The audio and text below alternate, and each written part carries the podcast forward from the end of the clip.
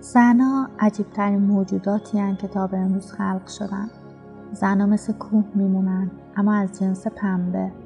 یعنی همونقدر که می‌تونن قد علم کنن و خودشون استوار جلوه بدن به همون اندازه با یه اشاره کوچیک فرو میریزن و دلشون میشکنه. زنها ظریفن نازکن. زنها رو باید فهمید. نباید از کنارشون بیتوجه گذشت. باید بیهوا بهشون محبت کرد.